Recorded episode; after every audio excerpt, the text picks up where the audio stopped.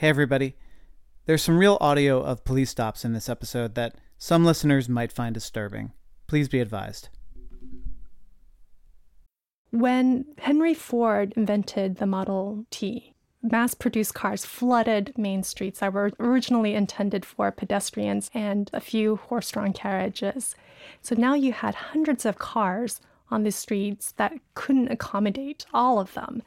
And people were killing each other in their cars. They were killing children who were playing in the streets. And so what local governments did right away was to enact a long list of traffic laws. The traffic code became bigger and bigger and bigger. And all of a sudden, everybody became a misdemeanor offender. Everybody broke traffic laws, and it was a huge problem. How do you get respectable citizens to obey traffic laws? And they realized they needed the police to enforce them. Hey everybody, I'm Aaron Naparstek, and this is the War on Cars. For 100 years, the car has been sold to Americans as the ultimate freedom machine. Yet no part of American life is more heavily policed than driving. You know, we've all seen the shaky videos of terrible traffic stops where police pull someone over for a broken taillight or a failure to signal. Then the next thing you know, bullets are flying and an unarmed person is dead inside the car. That someone is usually a person of color, and that police officer is almost never held accountable. The Fourth Amendment to the U.S. Constitution guarantees the right of all Americans to be protected against unreasonable searches and seizures by police. And yet, it often feels like this guarantee doesn't really exist when Americans are driving. That voice you heard at the top is historian and legal scholar Sarah Seo.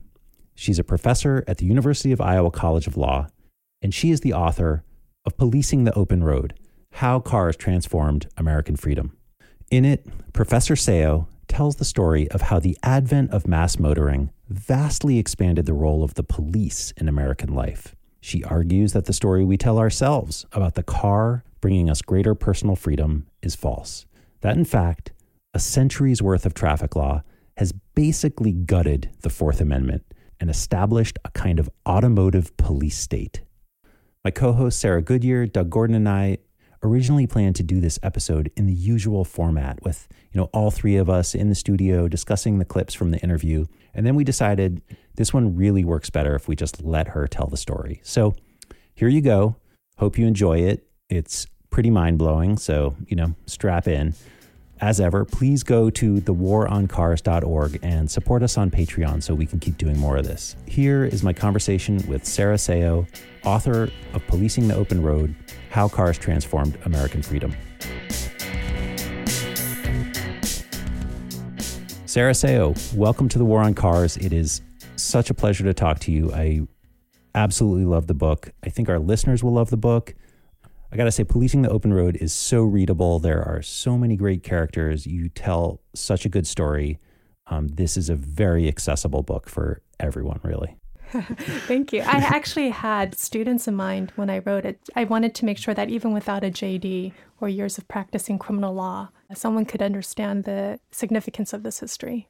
You start the book with this really interesting story of a Captain John Bates, his wife, Mary, and this terrible encounter they have with the police in Arizona. And, even though this happened 100 years ago, it sounds really familiar in some ways to us today. Right. So one thing that's interesting about that case, it's the first car case that I found. I decided in 1916, so it's about a few years after the invention of the Model T. So it was decided by the Arizona Supreme Court, which is Arizona's highest court. So it took a few years for that case to go up. And the familiar parts of it are you have three police officers who have information that there's an assault at a pleasure resort right outside of town. So they get into their what they call public service automobile, and they're on their way to the pleasure resort. And they see this car that seems to be headed towards them, but suddenly turn around. And so they get suspicious. And back then, public service automobiles didn't have sirens. They weren't painted in a special color, indicating them as police cars. And so what they do to try to get the car to stop is to yell, "Stop! We're the police, we're the law." And these early cars were noisy. The roads were bumpy. The exhaust pipes were rattling up and down. So with all the noise, Captain Bates didn't hear the calls for him to stop. And so what the police officers ended up doing was shooting at the tires to try to get the car to stop, just to find out who was in the car. And unfortunately, sounds like terrible policing. It's actually, that is a common story. I've seen that story about half a dozen times in different law cases. And actually, a police training manual mentions that situation as a reason for painting patrol cars a different color. So it was a common situation where a police would try to shoot at the tires to get the cars to stop. So they just hadn't thought through like how one car will stop another car out there on the road. Exactly. And this is a theme of my book, right? With the mass production of cars, it's changing how the police do their work. And this is one small example of how it changes police work. They need to think about, how are police going to stop cars that they think are suspicious or have suspected criminals in them?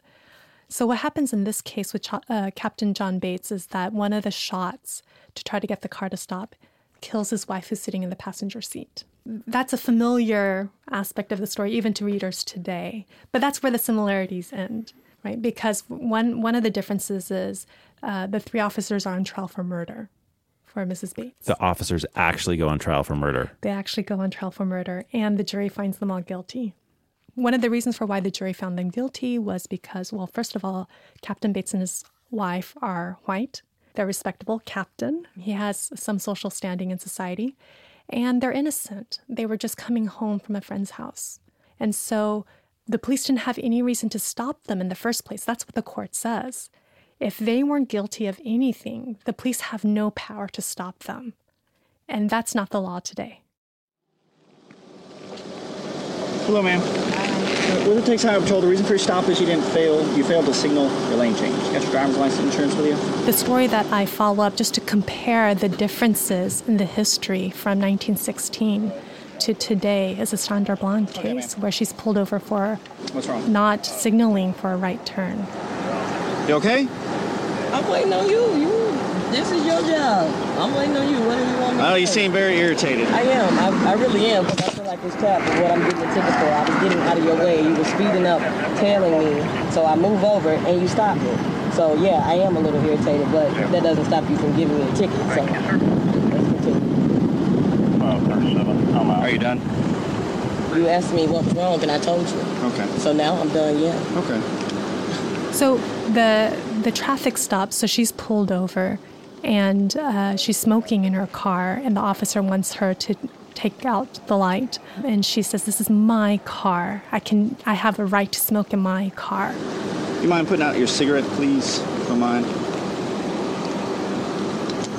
I'm in my car. Why do I have to put out my cigarette? Well, you can step on out now. I don't have to step out of my car. Step out of the car. No, you don't have the right. Step out of the car. You do not have the right to do that. They get into an argument about that. He wants her to get out of the car. Get out of the car now, or I'm going to remove you. And I'm calling my lawyer. I'm going to yank you out of here. Okay, you're going to yank me out of my car? Get out. Okay, all right. The traffic stop basically turns pretty violent. She's arrested and sent to jail. I'm going to drag you out of here. So you're threatening to drag me out of my own car? Get out of the car! And then I will light you up. Get out! Wow. Now! Wow. Get out of the car! Really, for a failure to signal. You're doing all of this for a failure over to there. Right, yeah. Yeah, let's take this to court. Let's do it. Go ahead. For a failure to signal. Yep, for a failure to signal. Get off the phone. On my school. Even though she doesn't die during the traffic stop, the reason why I actually use that story in the introduction of my book is because when you look at her entire life and look at the reasons for why she's unemployed, the reason why she's self-medicating with marijuana and arrested for marijuana possession, the reason why she has traffic fines that she can't pay for and goes into debt, all of those setbacks in her life happen in the context of traffic stops. And that's because our society is a car society. And the number one place where most Americans encounter the police is in their cars. You're about to break my wrist. Can you stop? You are about to fucking break my wrist. Stop moving. Stop now. Stop minutes. Stop resisting, ma'am. If you would stop, and I would tell you. Oh, fucking traffic. Now stop. You are such a pussy. You are such a pussy. No, you are. You're yanking around. How did the automobile change policing in America? So before cars, outside of the big cities like New York and Boston, the police were few in number. For example, an average town like Berkeley, California, had about half a dozen officers on their force. They didn't have a lot of power to proactively investigate and go after crime and criminals. And they mostly focused on the margins of society, like drunk people and vagrants. They made sure that they steered clear of main streets in front of businesses, even, drove them out of town. So that was the state of policing before cars. Now, after cars, right, the police grew in numbers to dozens, several dozens, even hundreds. They got a lot more discretionary power. And for the very first time, they started enforcing the law against respectable citizens, citizen drivers. When Henry Ford invented the Model T, mass-produced cars flooded main streets, originally intended for pedestrians and horse-drawn carriages. So now you had hundreds of cars on the streets that couldn't accommodate all of them. And people were killing each other in their cars. They were killing children who were playing in the streets. There were so many traffic accidents. If you think about the word traffic, it used to mean movement. Now what does traffic mean? It's just a thing that sits there in the middle of the street and, and honks at you. It means the opposite thing. It doesn't mean movement anymore. Mass-produced cars gave new meaning to the word traffic. And so what local governments did right away was to enact a long list of traffic laws regulating everything from safety equipment, right, brakes so that they don't run over horses and children. And they enacted laws on right-of-way, who could make turns, when they can make turns, could they make a left turn, right turn. Speed limits was a huge thing. The traffic code became bigger and bigger and bigger. And all of a sudden, everybody became a misdemeanor offender. Everybody broke traffic laws and was a huge problem. How do you get respectable citizens to obey traffic laws? And they realized they needed the police to enforce them. I guess we should define that too. Like, what is a quote-unquote respectable citizen? The best way to answer that question is to look at a car advertisement in the early 1910s. It advertised the mass-produced car for the everyman. And it actually had a list of who was an everyman. It was the farmer. It was the businessman. It was the teacher. It was the lawyer. These are just your middle-class Americans in that at that time. How did you get interested in this? Like, why? How did you start studying, like, traffic law? I mean, is that what you intended to do? How did you get into this? Not at all. One funny anecdote about that is a lot of my research happened in the presidential library of Herbert Hoover. And when I went there and I asked him, can I see all his writings and speeches on traffic? The archivist said, well, nobody's looked at them. Wow. That's when you know you're onto something good. Right. So I started this because I was interested in the history on the war on drugs. And I became interested in that as a law clerk to two federal judges right out of law school. And I realized almost all of the criminal cases we were dealing with were drug cases. And it made me think there's a way in which our prosecution enforcement of drug laws is really transformed American society, and I wanted to know more about that. But so how did looking at drug cases and the war on drugs lead you to cars and traffic? So the way that a lot of drug cases are enforced today is through car stops and searches of cars. And that is governed by the Fourth Amendment's prohibition on unreasonable searches and seizures. And so the Fourth Amendment is really the only constitutional provision that governs what police can do when they're searching and seizing things, when they're stopping cars and when they're searching cars. And so I was interested in the history of the Fourth Amendment. And so the way I started my research was literally to begin reading every single Fourth Amendment case. Wow. How many cases are there? Hundreds of thousands. I took about a year and a half just to read Fourth Amendment cases. Oh, my God. And what I found was really interesting. Fourth Amendment cases explode in the 1920s. And what happens around that time? Mass production of cars, right, coinciding with prohibition. So bootlegging. Bootlegging. And a lot of bootlegging happens by transporting liquor in cars. And so the police have to stop and search cars for liquor. There's one part in your book where Herbert Hoover, who is not yet the president, ushering us into the Great Depression, which is what he became, but he is the... Sorry, Herbert. Is that uncharitable to Herbert? No, he has a museum, so it's okay. Okay. But before that, he was the U.S. Commerce Secretary. And at one point, he actually declares that the car and all of the traffic that's clogging up cities is creating a national crisis.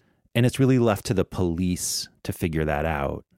And one character I want to hit on before we get too far ahead is a guy named August Vollmer, who in the early 1900s, he's this sort of innovative, young whiz kid police chief in Berkeley, California. And he's kind of puzzled as to why so many cars are crashing on the streets of his city. And tell me a little bit about August Vollmer and like what his role was in like changing modern policing. Sure. So actually, not just changing modern police, he's called the father of modern police in the United States. So he was chief of the Berkeley Police Department from 1905 to 1930 or so.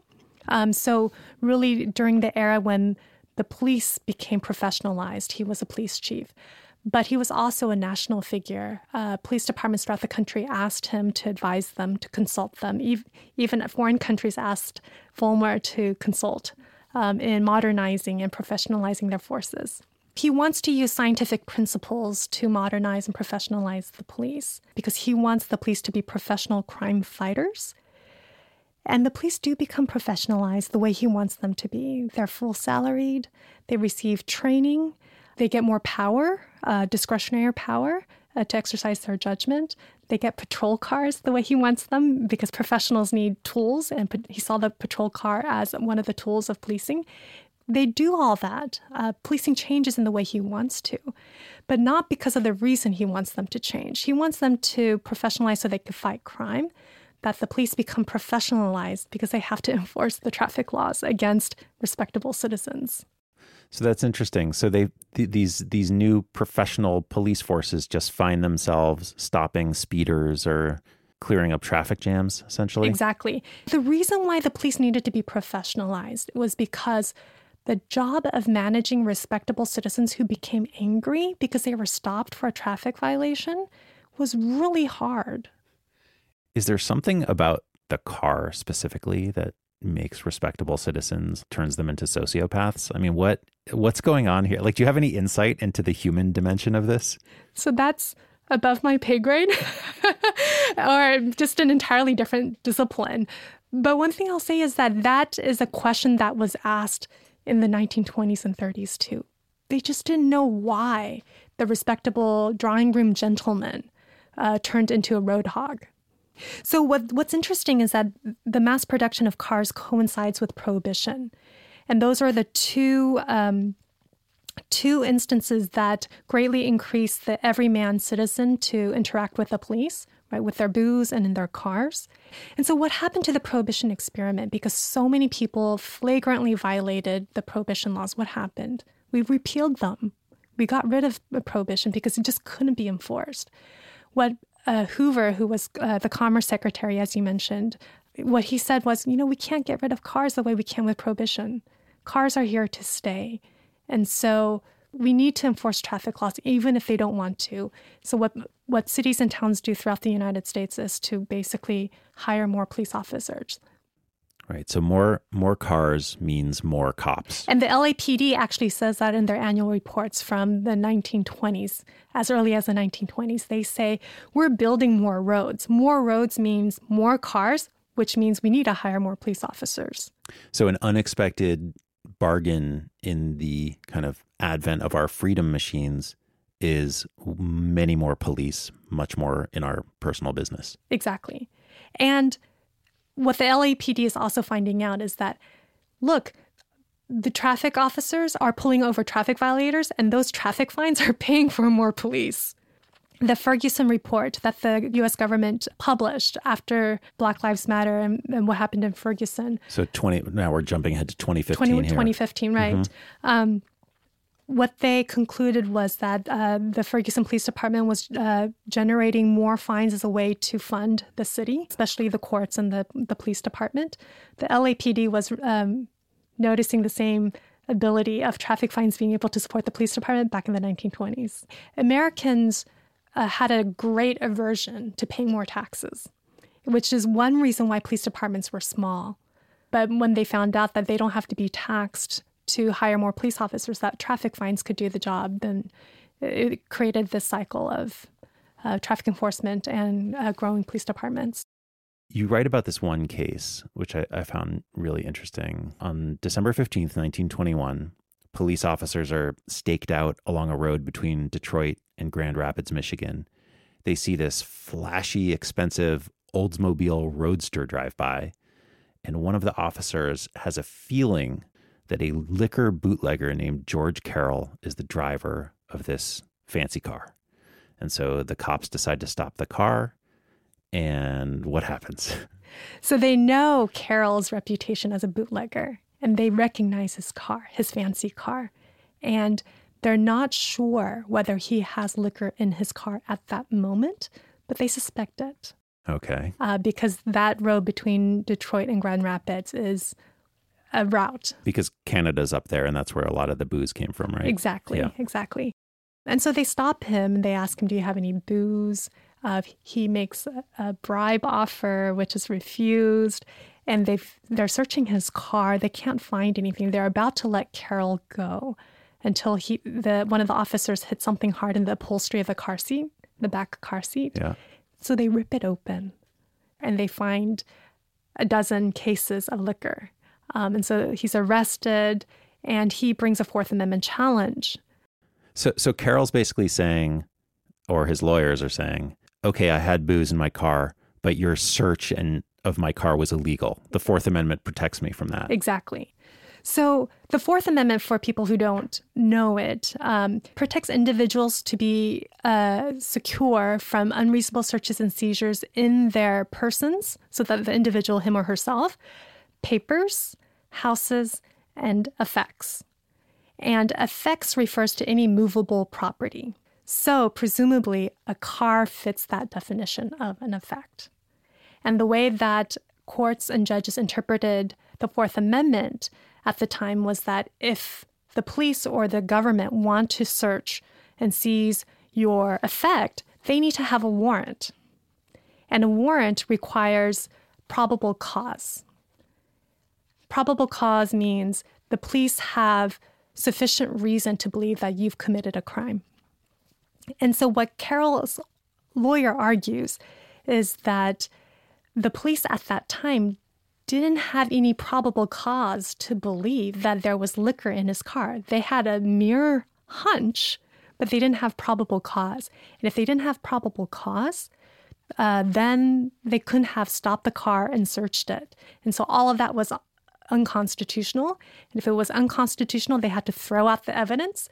And if there was no evidence, then basically the prosecutors had no case against Carroll, and he had to go free. So this case goes all the way up to the Supreme Court? Exactly. And it's so hard. It's such a difficult case for the Supreme Court that they asked the lawyers to argue it again the next year. Help me understand, why this was so difficult of a question for the judges. The difficulty that the judges had in 1925 is the same difficulty that we've had throughout the 20th century, which is, on the one hand, a car is an effect. It's a private property. It's my car. The government can't search my car, invade my privacy in my car without probable cause, without a legal justification for that. So there's a lot of emotional attachment to my car, my private property, and it's celebrated in American culture. It's celebrated in songs, movies, right? And also, car manufacturers really encourage that way of thinking. They describe the car as like an extension of your house. It's like your parlor or your boudoir, where you can have intimate, assignations in your car like you would in your bedroom. So there's this notion about the car as a very private individual space. But pushing against that, or in tension with that, is the idea that cars are really dangerous. A lot of people die in car accidents, especially young children. And there's a great need to regulate the operation of motor vehicles. And so that gives public justification for the government to act in regulating what people do in cars. So there's this tension between government regulation and ideas about private property. And that becomes even more difficult when, during the time of Prohibition, and Carroll's a bootlegger, crimes are being committed with cars. The Chief Justice of the Supreme Court at the time, Chief Justice Taft, called cars this great evil machine. Yeah, I actually have that quote here. The quote was amazing. Sorry. No, you should read it. It is amazing. So William Howard Taft said, the car is, quote, the greatest instrument for promoting immunity of crimes of violence in the history of civilization. Exactly. And think about it. So early years of the automobile, there are some colored cars, but most of them are dark-hued. Henry Ford famously said, pick any color for your Model T as long as it's black. Right. Right? And so, and they're standardized, right? They're mass-produced, and so they're standardized. And even if there's lots of different manufacturers of cars, they all kind of look pretty similar. And so imagine parking lots or highways with very identical cars driving by. It's just really hard for police officers to tell whose car is whose. Is it the ordinary traffic violator's car, the respectable American person's car, or is it the car of a suspected criminal? So ultimately, what is the influence of this Carroll case, the case of the bootlegger in Michigan? Like, why does it matter? Carroll case is huge. It's a turning point. For the very first time, the Supreme Court of the United States recognizes that the police have discretionary power, and that it's going to be an issue under the U.S. Constitution. So what the Supreme Court did in the Carroll case is totally transform the Fourth Amendment. Before, if it involved private property, the government needed to get a warrant. Chief Justice Taft didn't quite want to go there, and so basically what he said is, when it involves cars, if the police have probable cause to believe that there's evidence of a crime in the car, then they don't need a warrant. So if you think about it, what does the warrant process entail? It entails a police officer going before a judge and saying, there's a probable cause for me to be able to search this home, this paper, or this effect. Judge, can I have your permission? What the Carroll case did was transfer that decision-making from the judge to the police on the road. Right? So the police on the road could determine for him or herself, do I have probable cause to believe that that car contains evidence of crime? And if I believe it, then I can stop and search that car without asking permission from a judge. That gives the police great discretionary power. Basically, this case of this bootlegger turns the police into like a kind of judge and jury out on the road. Exactly. And so there is a procedural remedy if the police are wrong, right? What Carroll did was to challenge the constitutionality of that search and saying the police didn't have probable cause. Now, but think about it this way. Who makes those arguments? People like Carroll who actually had something in their cars, right? And they got caught. If you're a judge and the guilty person with the goods is making that argument, it's really hard to believe that the police didn't have probable cause at the moment. Right. The fact that you had the booze in your upholstery, the police were right. Exactly. So you have a century's worth of Fourth Amendment jurisprudence being decided in cases where the guilty are arguing that the police didn't have probable cause. That's a losing argument. And so our Fourth Amendment jurisprudence over the past 100 years or so have been decided in these cases. In some ways, this all feels very quaint. Like that they're arguing over this stuff, because it just feels totally normal today that the police can kind of pull you over and with it for virtually any excuse and seemingly kind of do what they want. Do you know why it feels normal? Why? The police are trained to. So because of all these case laws that have been decided to allow a lot of policing over cars, I've looked at police textbooks that actually say the Fourth Amendment can be a tool to investigate for drugs in people's cars. Essentially what you're arguing then is like this history of decades of case law around traffic stops, car cases. Basically, it sounds like it gutted the Fourth Amendment. Yep. Like it sort of doesn't exist. Yep. And are you the only one to point this out? Like, this seems like a big deal. It is a huge deal. And so the received story about our history of the Fourth Amendment is a progressive one, that the Supreme Court upheld individual Fourth Amendment rights against the police, that the court uses the Fourth Amendment to minutely regulate what the police can and cannot do. And that story is told through cases like Wolf v. Colorado, that the court decided in 1949, where the court said that it was unconstitutional for the police to enter a home without a warrant and search it. And our story about the Fourth Amendment has been told through landmark cases that all have to do with home invasions. I'm looking at car cases. And in car cases, the court does something completely different. They approve what the police are doing with respect to cars. Mm. And my argument is, for most Americans who go about the business of their everyday lives in their cars, that's the important part of our lives that we've handed over to the police. And going back to the Ferguson report, that's where the police get minority citizens. They get them for minor traffic violations and rack up their fines. And so the problems with unequal justice and poor people not being able to pay their fines and late fees and fees for not appearing in court, all of that begins with traffic violations. Driving while black. How does that start? With a minor traffic violation. I teach criminal procedure, and almost every case that involves finding drugs in cars, it starts with a busted taillight. It starts with failure to use a signal when turning. It starts with a minor traffic violation. And that is the entry point for the police to enforce other criminal laws. I've really come to a place where I don't think that police-based traffic enforcement is even useful. Traffic enforcement is just like a facet of transportation management. Let the computers and the electric eyes and the Department of Transportation figure out how to manage transportation safely. If there's a crime somewhere, if like somebody stabs a bus driver or there's a fight, call the cops. But just like managing traffic isn't really a policing job, maybe. You sound like August Vollmer.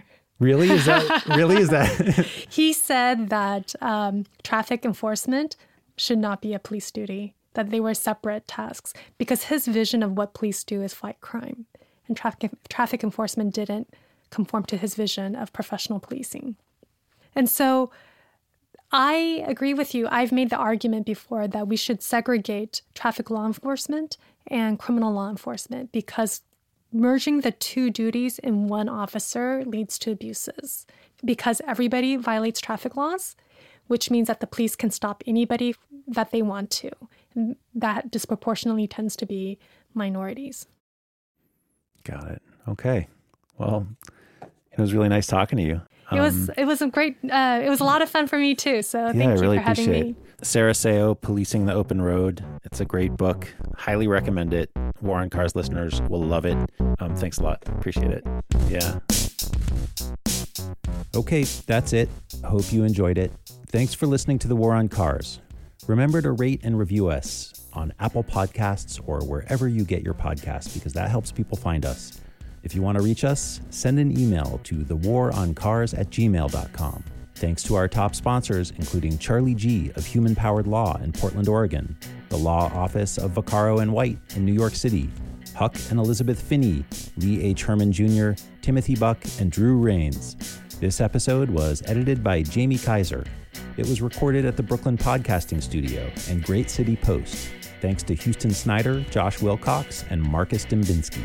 And thanks so much to Professor Sarah Seo of the University of Iowa College of Law for, first of all, just writing such a phenomenal book, but also for taking the time to speak with us. Her book is great. You should run to your local bookshop and get a copy of it right away. Policing the Open Road. I'm Aaron Naparstek, and this is The War on Cars.